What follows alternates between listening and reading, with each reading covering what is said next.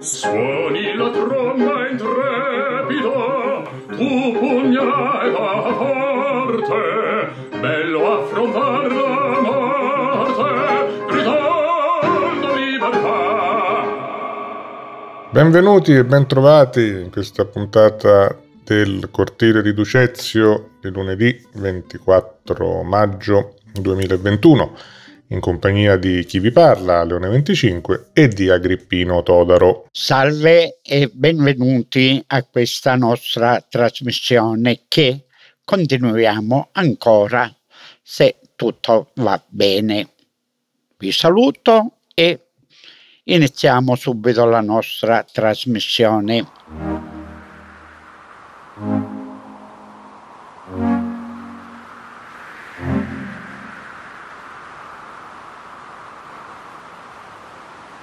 Aeronautico è il cielo. Vuoto, abissale, sarà. Senza orologi quel viaggio. Tra stelle e cenere andrà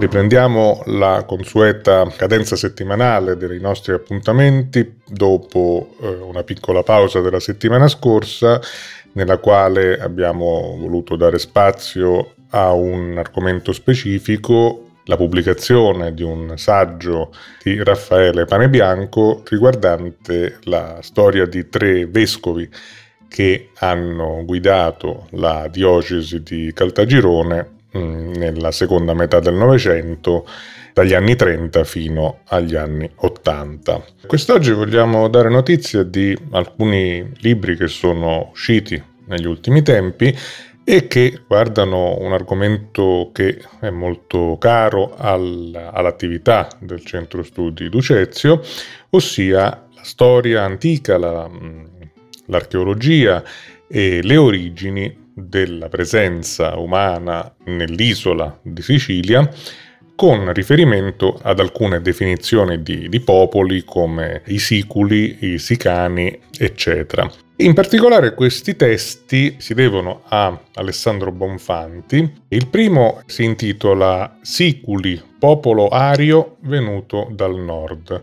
La grande migrazione dei siculi in Sicilia dall'Italia peninsulare tra il XIII e l'XI secolo a.C. Leggiamo la piccola presentazione di questo studio. Il viaggio nella più remota preistoria degli indoeuropei è giunto fino alla fine dell'età paleolitica, quando nella patria ancestrale Ur-Heimat collocata nel nord dell'Europa, ebbero inizio le prime grandi scissioni tribali e le consecutive migrazioni. Volker van der Ungen. Le varie facies culturali che si affermarono, progredendo via via in altre ancora, a partire da quest'epoca e per tutto il territorio europeo, giungendo sino al cuore dell'Asia, ne sono la diretta testimonianza, non solo dal punto di vista archeologico, dunque della sola cultura materiale, ma soprattutto antropologico, confermando inequivocabilmente la comune origine, lo stesso genoma. Da tutto ciò emersero anche i siculi, i quali, dal loro originario stanziamento nel cuore dell'Europa settentrionale tra i fiumi Elba e Vistola, facenti ancora parte del macro gruppo proto-illirico fino a tutta l'età neolitica, si riversarono dapprima nei Balcani, poi in Italia, nella successiva età eneolitica, occupandone gran parte, dalle attuali regioni dell'Emilia-Romagna, Marche, Umbria, fino alla Maremma toscana e al Lazio. Il suolo ove sorse Roma Caput Mundi fu in origine un pagus siculo e teatro dove si consumò la sanguinosa tragedia della loro espulsione da parte dei progenitori dei Romani. Un altro saggio pubblicato dal Bonfanti, che è uscito in due volumi, ha per titolo Siculi indoeuropei, le origini nordiche dell'etnos, Volume 1 dall'Europa centro-settentrionale alla penisola balcanica fino all'Italia centrale, dal V millennio al XV secolo a.C. Il secondo volume Migrazione dal Lazio alla Calabria, XV-XIV secolo. Anche qui leggiamo la breve presentazione. Un'analisi sinottica volta a svelare definitivamente la vera entità dei siculi, popolo indoeuropeo avvolto nell'ombra. Ciò nonostante, l'autore considera questa ricerca tuttora un lavoro in fieri, l'uso complanare di molteplici discipline scientifiche, archeologia, antropologia, filologia, glottologia, eccetera, tutte combinate tra loro, perfezionate nel corso di decenni di esperienza sul campo, ha permesso di ricostruire un lontanissimo passato sepolto negli abissi del tempo e nella perenne attesa di essere riportato alla luce. Chi erano i siculi? Da dove provenivano? Chi o cosa li spinse fino in Sicilia? Fisionomia, lingua, spiritualità e cultura, tutti questi aspetti studiati e classificati all'interno di un sistema comparativo che rende omaggio ai grandi pionieri dell'indoeuropeistica da Valde, Penca fino a Dumezil, Benveniste, Devoto e Villar. Un viaggio nel tempo che attraversa tutta l'Europa fino alla remota Asia incontrando miriadi di popoli e culture. A seguire il loro stanziamento in Calabria e dove diedero vita alla prima Italia, terra che ebbe nome dal loro re Italo e infine la loro migrazione dalla Calabria alla Sicilia. Il secondo volume include in appendice la prima sistematica decifrazione e traduzione, secondo il più efficiente metodo comparativo dell'iscrizione sicula più lunga e nota, graffita su un vaso della tipologia Ascos rinvenuto nel territorio di Centuripe e conservato nel museo di Karlsruhe in Germania. Se mm, volete approfondire le attività e il punto di vista di questo studioso potete trovare sul sito saturniatellus.com in rete, sito ufficiale del movimento tradizionale romano, un'ampia mm, intervista pubblicata nel dicembre del 2020. Un'altra fonte che potete trovare in rete dal sito axismundi.blog è un testo dello scorso marzo che si intitola L'origine dei siculi e la loro migrazione fino in Sicilia, comprende anche alcune illustrazioni e quindi sicuramente può dare un, un quadro abbastanza chiaro di quello che poi più ampiamente è il contenuto dei libri che abbiamo citato prima. In questa sede leggeremo invece un articolo di Alessia di Gioacchino pubblicato su Scienza Online nel febbraio 2019 dal titolo L'origine dei siculi. Sottotitolo Clamorose scoperte sull'età del bronzo siciliano. Quasi tutti gli abitanti della Sicilia di quel tempo provenivano dal centro Europa. Sull'origine dei siculi, già presenti in Sicilia quando nell'VIII secolo a.C. vi giunsero i greci, sembra che si stiano per squarciare le nebulose del tempo, grazie alle ricerche dell'archeologo Alessandro Bonfanti, esperto di preistoria indoeuropea e autore di due corposi saggi sul loro conto di prossima pubblicazione. Mi occupo dei siculi da una decina di anni, dice il ricercatore, e mi sono presto reso conto che i pochi studi condotti su di essi, ma in generale sulle popolazioni siciliane dell'età del bronzo e della prima età del ferro, giungono spesso a conclusioni superficiali e prive di obiettività scientifica. Per questo ho riletto le fonti che li riguardano nelle lingue originali greche e latine imponendomi di indagare su di loro senza condizionamenti di sorta. Le analisi linguistica e antropologica hanno fatto il resto. Non dico nulla di nuovo, spiega Bonfanti, quando affermo che gli storici antichi hanno parecchio confuso sull'origine di questo popolo, a volte presentato come ligure, altre come enotrio o italico, oppure, così come per i sicani, originari dell'isola, quasi fossero apparsi dal nulla.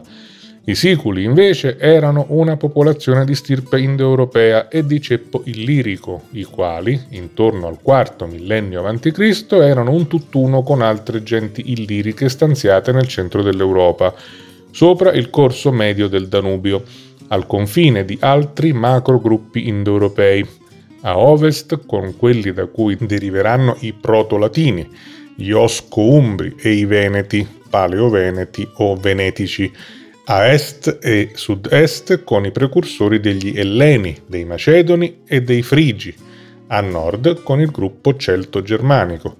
Qualche rapporto osmotico i siculi lo avranno anche con gruppi altoeuropei o paleoeuropei e ancora con indoeuropei A, a cui appartenevano i sicani, con i quali non ebbero alcun rapporto in quanto ostacolati dal Danubio che li divideva e lungo il quale quell'originario gruppo carpatico detto A era stanziato a partire dalla riva meridionale del fiume.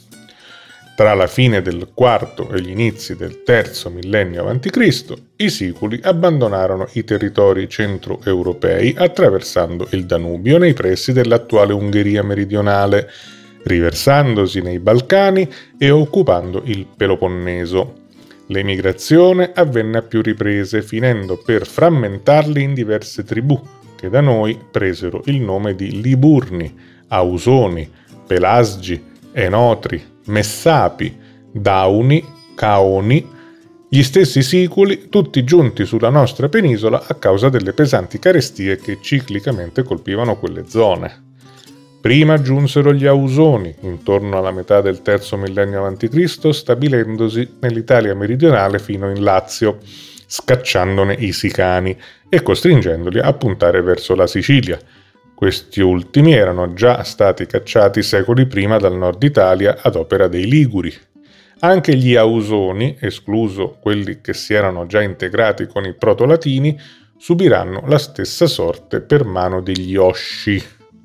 Agli inizi del secondo millennio a.C. è la volta dei Siculi che si stabiliranno tra l'Emilia-Romagna, l'Umbria e le Marche. Da qui, costretti ad andarsene con la forza, si diressero prima nel Lazio, poi in Campania, trovando alla fine ospitalità in Calabria, presso gli Enotri, loro diretti consanguinei. Qualche tempo dopo, a causa di controversie insorte fra i due gruppi, furono costretti a passare in Sicilia, era l'anno 1270 a.C. e i Siculi, un grande esercito a detta di Tucidide, conquistarono il settore orientale dell'isola, dando vita alla Sichelia, la terra dei Siculi, cacciando verso occidente i Sicani, il gruppo paleo-europeo che vi si era insediato intorno al 2200 a.C., fuggito anch'esso dalla penisola italiana e non dall'Iberia per l'arrivo degli Ausoni. Pertanto, aggiunge l'archeologo, quasi tutte le popolazioni presenti nella Sicilia di questo periodo non solo erano di origine indoeuropea, ma provenivano dalle stesse aree geografiche. A tutto ciò, conclude, Bonfanti si è giunti grazie alle analisi antropologiche degli scheletri, ma soprattutto attraverso le analisi fonetiche che caratterizzano la lingua dei siculi. È stato un lavoro piuttosto impegnativo, reso più arduo dalla decifrazione dell'idioma degli Elimi e dei Sicani. Questi ultimi non hanno lasciato testi scritti, ma molti toponimi ed idronimi, alla fine del quale ho potuto classificare altre tre lingue di ceppo indoeuropeo e la loro collocazione all'interno dell'albero genealogico. Pure gli elimi, che la tradizione fa passare per esuli troiani, hanno origini illiriche, certamente con infiltrazioni archeo-troiane e anche sicane, la loro lingua infatti è molto simile a quella degli Illiri siculi e la loro ceramica si presenta di impasto grigio-giallo, come quella dei sicani, e quella piumata dei siculi, anche se cambia nelle fogge e nella simbologia decorativa. Sono comunque più che certo che l'impianto linguistico e culturale, nonché la loro impostazione fisica, erano simili a quelli dei siculi e alle popolazioni dello stesso ceppo.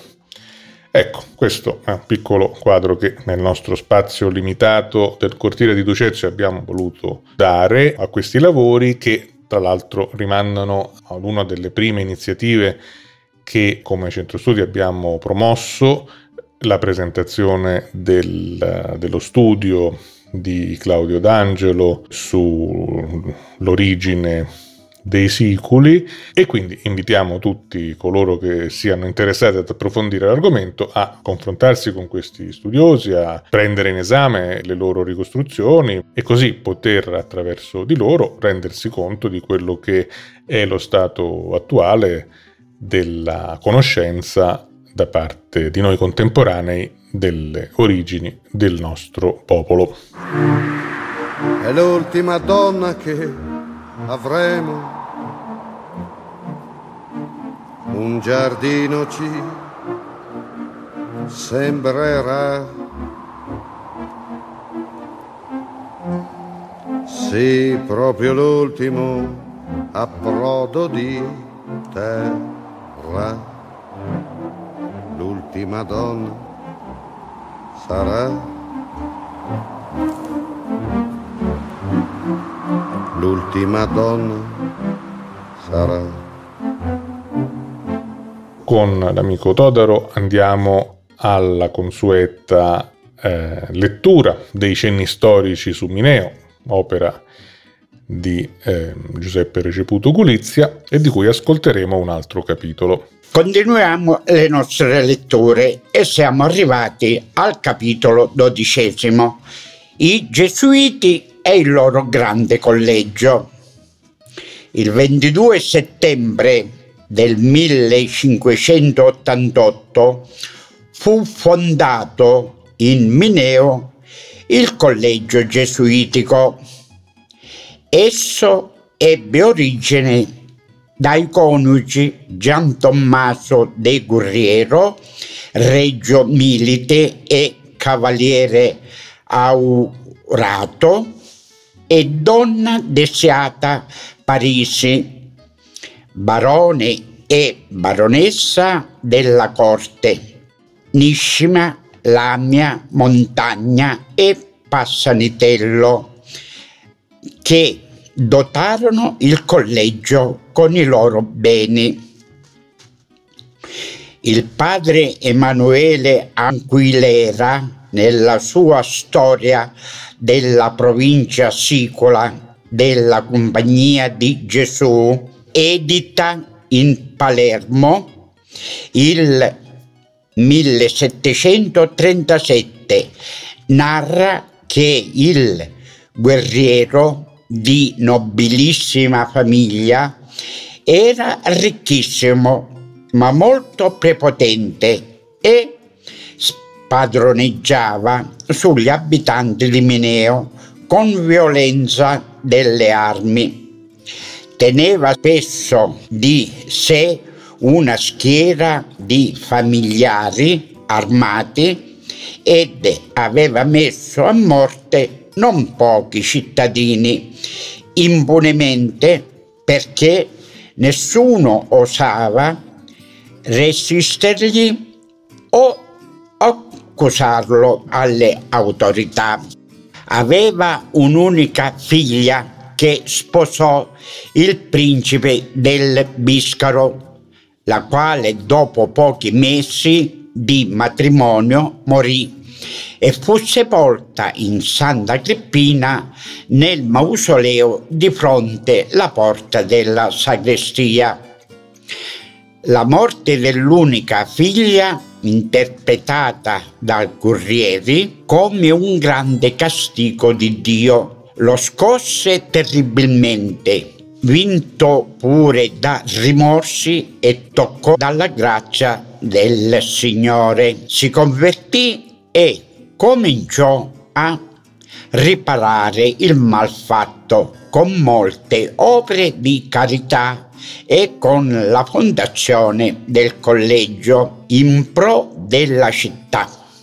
La fabbrica fu iniziata nel 1588 e nel 1589 vennero ad abitare i primi otto padri furono aperte solamente le scuole con una prolusione recitata da un professore di belle lettere e con l'intervento di tutta la cittadinanza.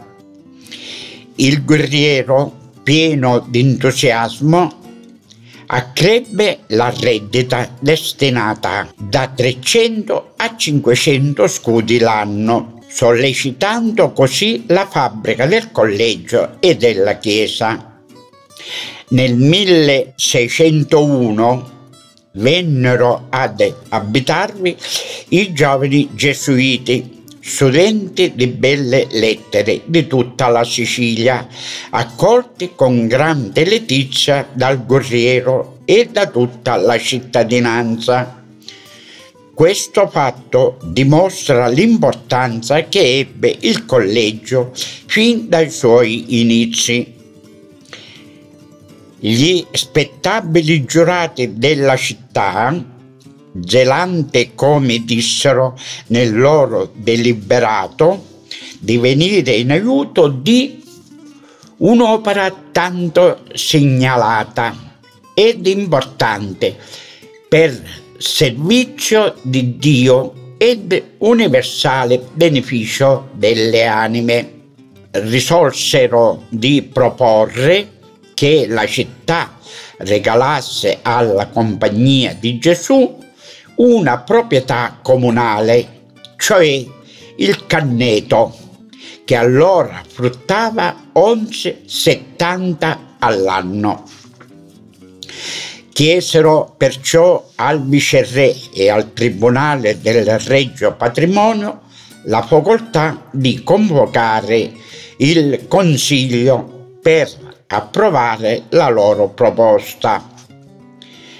Il pubblico consiglio fu tenuto il 29 novembre del 1587 ed intervennero 225 cittadini d'ogni classe. Il dottor Giovanni Venenza, capitano consultore della città, lodò la iniziativa dei giurati, ma fece osservare che non si doveva assegnare ai gesuiti il canneto, su quale ogni cittadino aveva diritto ad un migliaio di canne al prezzo di tarì 3. Propose invece, per non turbare il diritto dei cittadini e per fare cosa grata ai gesuiti, il dono di una reddita di 11,70 all'anno. E così fu stabilito mentre i padri s'accollavano l'obbligo dell'istruzione. Fu stabilito però in favore della città il diritto di reluire la rendita.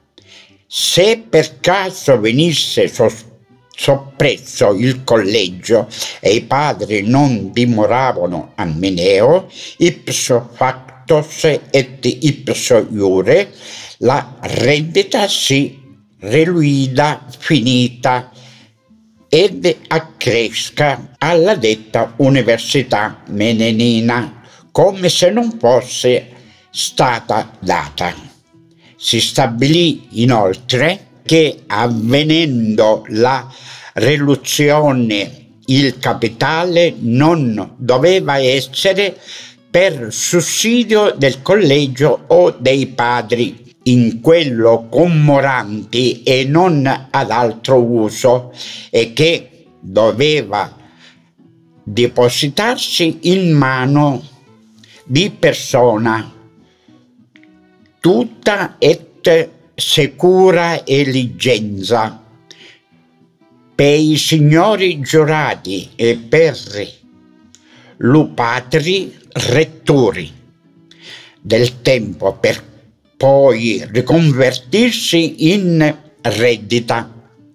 Tale clausola si dice afferma il Capuana, dispiacque ai gesuiti ed il viceré e la dieta del Real Patrimonio non approvarono la deliberazione che con quelle clausole minacciava di far dimettere tale buona, fruttuosa opera.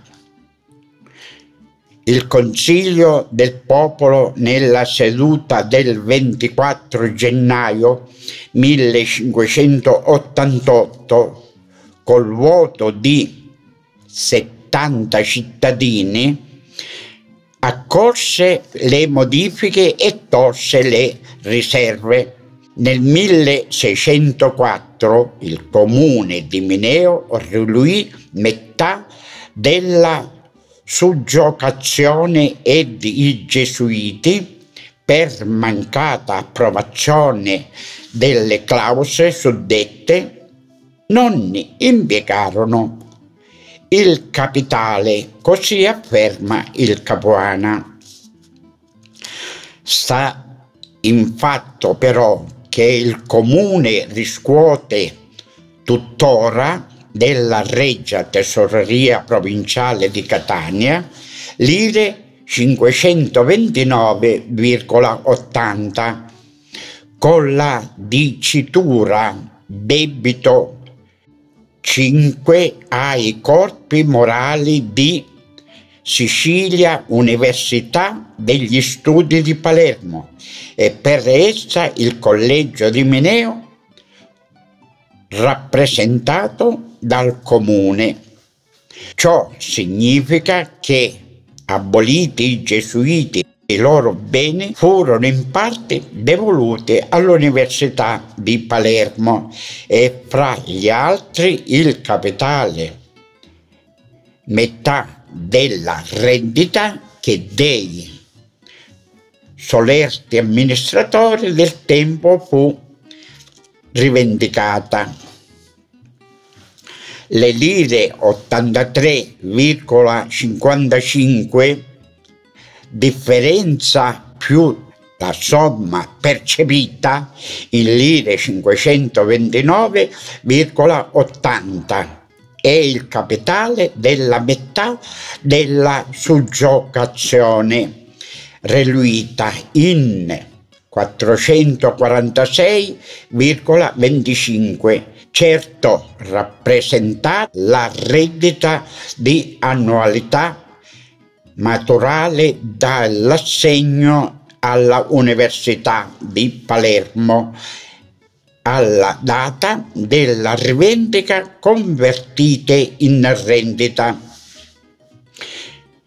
Il Capuana nell'opera citata accusa i padri gesuiti di vessazione e male arte al comune mentre poi è costretto a dichiarare che avendo il comune bisogno e in diverse occasioni, come si vedrà, non ricorse mai invano ai gesuiti. Basta il fatto dello stesso Aurato che nel 1727 il comune versava in grandi strettezze e i notabili vollero consultarsi con, padri, con il padre rettore del tempo. Questi, convinto della calamità che desolava gli abitanti di Mineo, propose che tutti i creditori soggiocatari con generosa obbligazione dei loro interessi. Riducessero gli interessi del 5 al 2,5%. I padri furono i primi a dare l'esempio e con atto del 27 ottobre 1727 presso notaro Fonte Carcò la soggiogazione rimanente che a forma di annualità non pagate a capitalizzare era salita ad 11.213 ettari 15 annuale. Fu ridotta con 11.106 e grani 10.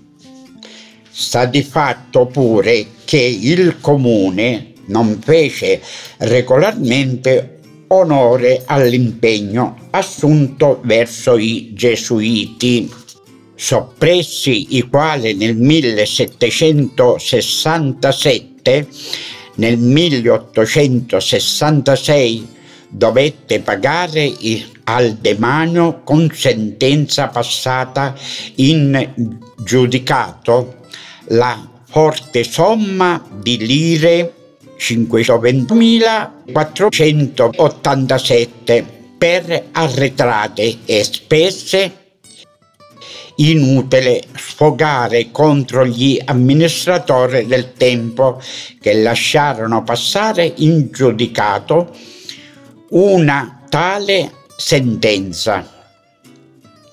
Inutile sfogare contro il denunciante quanto mancava poco a prescriversi il diritto del demanio per esso trentennale. Bisogna solo dire ed onore di Mineo che il denunziante che citò il demanio per aver il dovuto compenso non fu un menenino, ma un forestiero per caso dimorante a Mineo. Il comune dovette pagare ed il tempo diede ragione ai gesuiti che non volevano la rendita ma la proprietà, la quale appena cessato l'ente e perciò cessato l'obbligo verso di esso assunto sarebbe stata rivendicata dal comune senza che il demanio avesse potuto opporsi.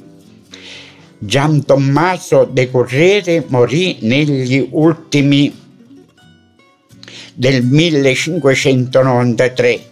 Il suo testamento con quale contava il collegio gesuitico e il quale dava esecuzione agli ultimi anni della sua vita, fu depositato agli atti del notario Desiderio demandato l'8 aprile 1587 e pubblicato dopo la sua morte dal notario Don Stefano Muratori 10 gennaio 1594. Il suo corpo e quello della moglie sono raccolti in un bel mausoleo marmoreo collocato nel presbiterio della chiesa del collegio.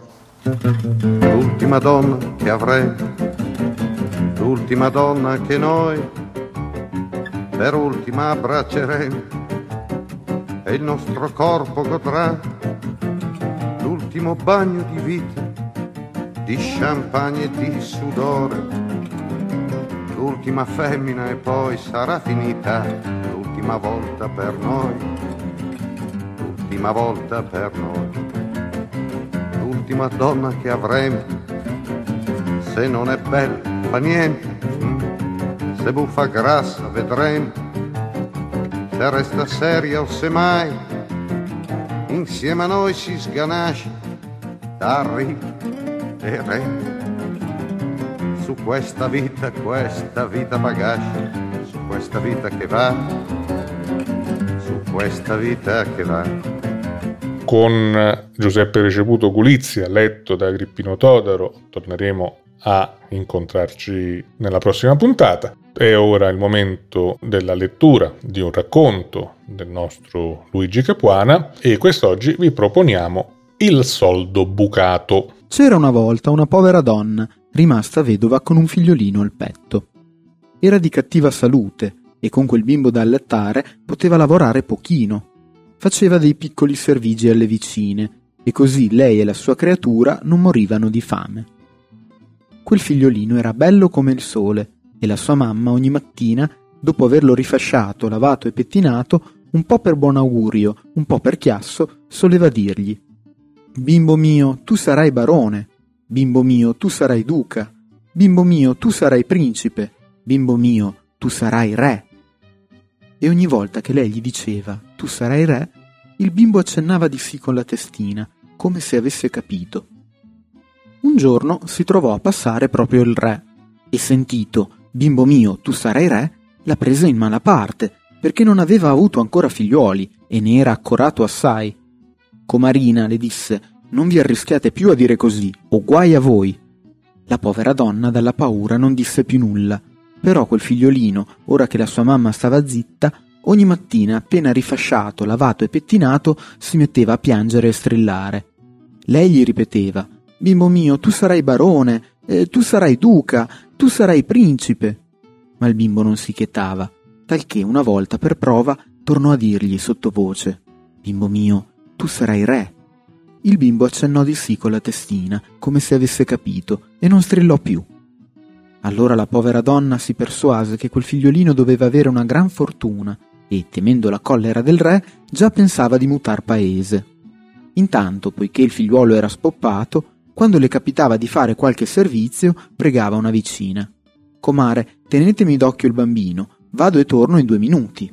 Un giorno le accadde di tardare. La vicina era seccata di tenere in braccio quel cattivello, che piangeva perché voleva la mamma.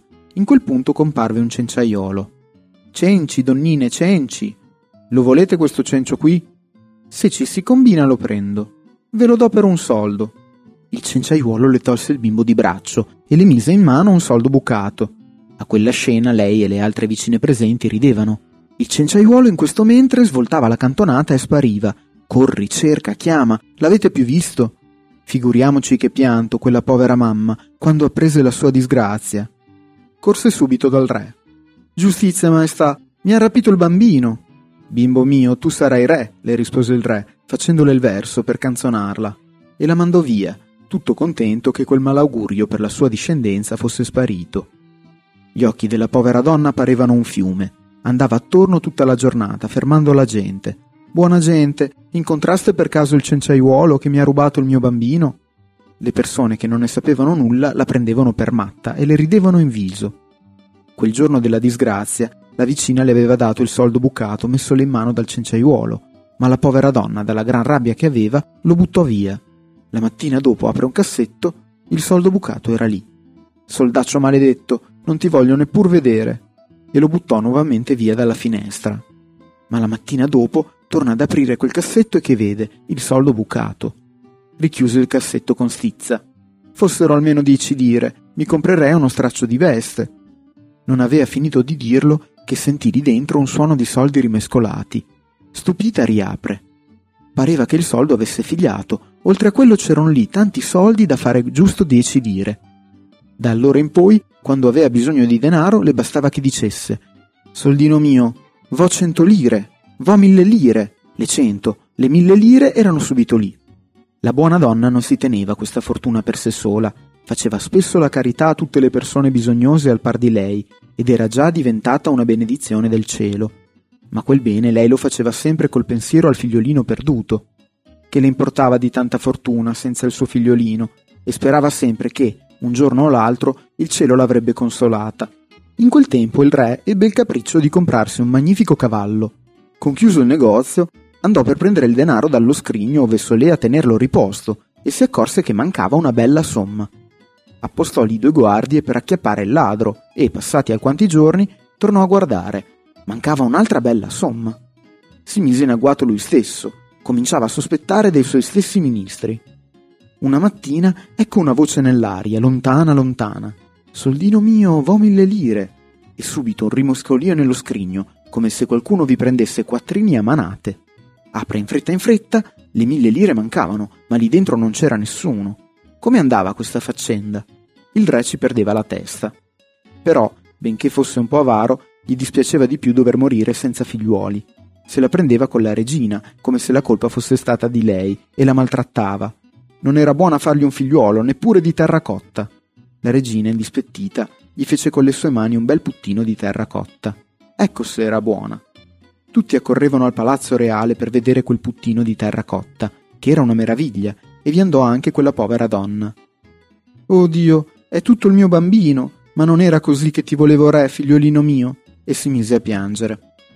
Il re, a quelle parole, montò in furore, diè un calcio al puttino di terracotta e lo ridusse in mille pezzi. Alla povera donna parve di vedersi squarciare sotto gli occhi il figliolino perduto. Ma che poteva dire a sua maestà? Dovette ingozzare anche quell'amarezza e tornarsene a casa zitta zitta. Intanto nello scrigno del re i quattrini continuavano a mancare e sempre quella voce nell'aria lontana lontana. Soldino mio, vo cento lire, vo mille lire. E quanti diceva la voce, tanti il re ne sentiva prendere dalla mano del ladro invisibile. Il re mise le sue spie per scoprire di chi fosse quella voce, e un giorno le spie gli condussero dinanzi ammanettata la donna del bambino rubato. Era lei che aveva detto Soldino mio vo cento lire. Il re non volle neppure ascoltare la povera donna, che voleva raccontargli come stesse la cosa, e la fece gettare in un fondo di carcere. Ma da quel giorno egli non ebbe più pace. Voleva andare a letto, e gli strappavano le coperte. Maestà, non si dorme. Chi era? Non si vedeva nessuno si sedeva a tavola per mangiare e gli portavano via il piatto. Maestà, non si mangia. Chi era? Non si vedeva nessuno. Se durava un altro po', il re moriva di inedia, perciò mandò a consultare un vecchio mago. Il mago, che poi era quel cenciaiuolo che aveva rapito il bambino per proteggerlo, rispose soltanto Bimbo mio, tu sarai re. Visto che il destino era quello, e non volendo morire di inedia, il re cominciò dallo scarcerare la povera donna e tornò a mandare dal mago. Come rintracciare il bimbo? Lo aveva rapito un cenciaiuolo e non se ne sapeva più notizia. Il mago rispose: Raccatti i cocci di quel puttino di terracotta e li saldi insieme con lo sputo. Il re, sebbene di malavoglia, raccattò i cocci del puttino e li saldò con lo sputo. Ed ora? Ed ora, rispose il mago, prepari una bella festa e faccia così e così. Il re fece dei grandi preparativi, poi, secondo le istruzioni del mago, mandò a chiamare la mamma del bimbo a Palazzo Reale e la fece sedere a lato della regina. Il puttino di terracotta, bello e saldato, si vedeva collocato nel mezzo del salone e, attorno, attorno, ministri, principi, cavalieri in gran gala che aspettavano. Quando fu l'ora si intese nella via. Cenci, donnine, cenci! A questo grido il puttino di terracotta scoppiò e ne uscì fuori un bel giovanotto fra un gran rovesciarsi di monete che ruzzolavano da tutte le parti il re, contento anche perché riacquistava tutti i suoi quattrini, voleva abbracciarlo come un figliuolo, ma quello corse prima dalla sua mamma e non sapeva staccarsela dal petto. Bimbo mio, tu sarai re. Ed era già reuccio, poiché il re lo adottava. Qui entrò una guardia e disse: Maestà, c'è di là un cenciaiuolo, rivuole il suo soldo bucato. Il re non ne sapeva nulla, ma la povera donna rispose subito: Eccolo qui. Sentita la storia di quel soldo, il re pensò che era meglio tenerselo per sé. Andò di là, bucò un altro soldo e diede questo in cambio di quello al cenciaiuolo. Ma gliene incolse male. La prima volta che disse Soldino mio, vo mille lire, invece di mille lire furono mille nerbate, che lo conciarono per le feste, tanto che morì. Bimbo mio, tu sarai re. E si era avverato. Stretta è la foglia, larga è la via, dite la vostra, che ho detto la mia.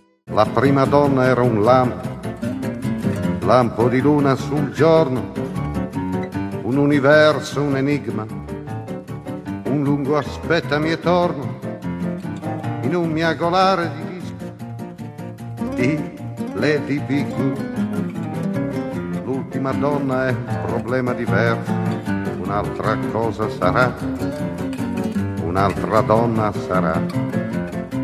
È aeronautico il cielo vuoto abissale chissà, senza orologi quel volo, fra stelle ce ne andrà. È l'ultima donna che avremo. Un giardino ci sembrerà. Sì proprio l'ultimo approdo di terra, l'ultima donna sarà, ultima donna sarà. Siamo arrivati alla fine della puntata di oggi. Vi ringraziamo per l'ascolto, ci auguriamo che gli argomenti proposti siano stati di vostro gradimento e con questo vi salutiamo alla prossima puntata. Tanti saluti da parte mia e mi raccomando in campa e alla prossima. Amor di patria impavido, miei tra i sanguigni allori, poi terga sudori e pianti la pietà. Allora!